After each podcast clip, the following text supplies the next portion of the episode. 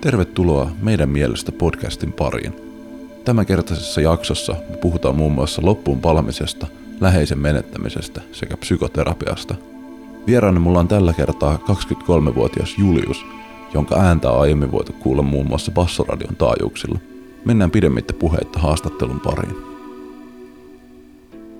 Hei Julius, mitä sairauksia sulla on diagnosoitu vai onko ollenkaan diagnosoitu? Tällä hetkellä mun papereissa lukee sekava muotoinen asennusmahdistus, masennusahdistustila.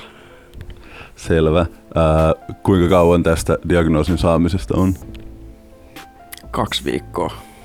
No niin, se on ihan uuni tuore keissi. Mutta tota, milloin sä itse huomasit, että jotain on, on vialla?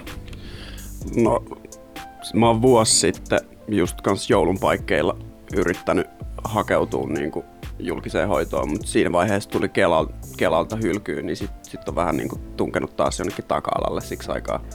Siitä asti mä niin kuin on tiennyt, että pitäisi pitäis niin kuin saada jotenkin kaiveltua näitä asioita vähän auki, mutta nyt tässä viimeisen kuukauden sisällä on ollut silleen, että nyt kaatuu niin kuin seinät päälle, että mulla kuoli tosi läheinen ystävä ja se oli vähän niin kuin viimeinen tikki silleen, että ei vaan paskaportti pysy enää kiinni.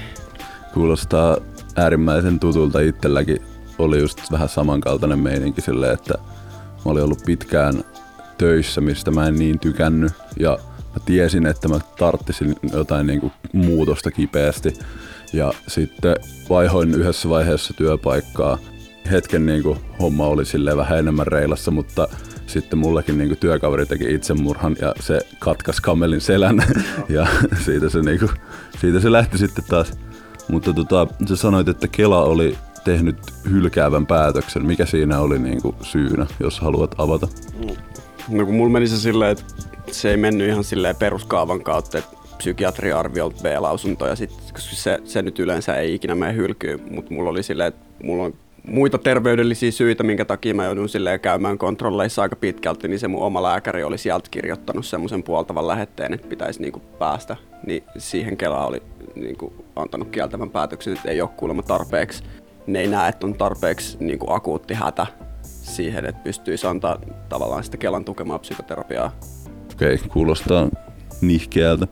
Miten hankala oli hyväksyä tämä, että ei ole kaikki ihan ok?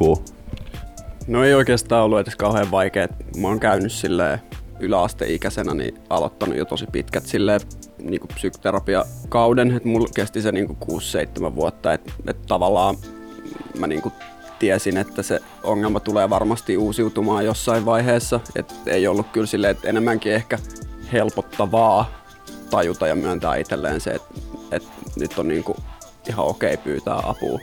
että ei ole kyllä ollut kauhean vaikea hyväksyä sitä. Koet sä, että vuosien mittaisesta terapiasta on ollut hyötyä vai peräti haittaa, koska jotkut sanoo sitä, että se, että sä jatkuvasti vaan kaivelet menneitä, niin se voi myös sitten vähän olla silleen takapakkia jossain määrin. Mikä on sun kokemus terapian hyödyllisyydestä?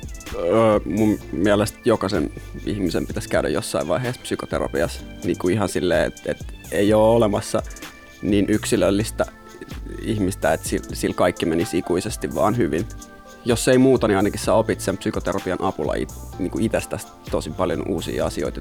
Ehdottomasti hyödyllinen. Oletko koskaan syönyt mitään lääkkeitä, masennuslääkkeitä tai jotain muuta?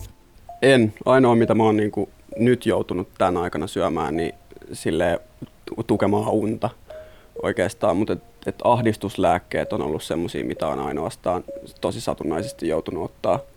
Just esimerkiksi mun ystävän kuolema oli sellainen, että ahdisti niin, kuin niin paljon, että, että sit oli helpompi tavallaan ottaa, ottaa niin kuin ahdistukseen suunnattu lääke, että tavallaan pääsee siitä kierteestä irti.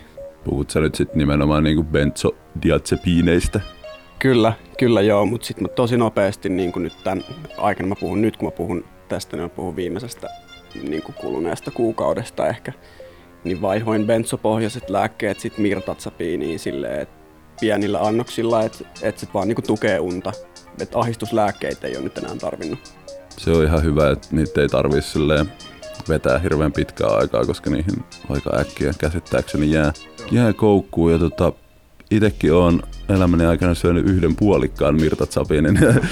se oli tota, mä mä olin seuraavana päivänä kyllä ihan todella kuistilla ja se varmaan se kyllä siitä niin kuin ehkä sitten tasaantuu se vaikutus. Mutta tota, kertakokeiluna mä olin vähän sitten sen jälkeen, että en halua ehkä, mulla on edelleen niitä himassa kyllä. Että itsellä oli tuossa vähän aikaa sitten vähän semmonen nihempi keissi, että soitin yksyä itselleni ambulanssiin, kun ahdisti niin paljon ja päädyin siitä sitten sairaalan puolelle ja sain sieltä muutamat, muutamat bentsot ja mir, mirtat sapinit mukaan. Harrastat sä jotain niinku urheilua tai mi- miten muuten sä niinku, mitkä on semmoisia asioita, mitkä lievittää ahdistusta? Itellä esimerkiksi niinku pelaaminen tosi vahva. Sama, hyvin vahvasti sama. Mä oon nuorempana niin kuin, urheillut tosi paljon sille kilpaurheilua, joukkueurheilua, mutta sitten rupesi niin kuin, kroppa prakailemaan joskus, joskus lukion jälkeen about. Niin ei ole silleen semmoista aktiivista urheilua ei ole tullut enää oikein tehty, mutta mä käyn niin kuin lenkkeen koiran kanssa. Et siinä on se ulkoilu pakkoliikunta tavallaan, mitä harrastaa. Ja mutta ahdistuksen lievitykseen, niin, niin kuin sanoit, niin pelaaminen on kyllä tosi hyvä. Ihan musiikin kuuntelu ja niin meditointi.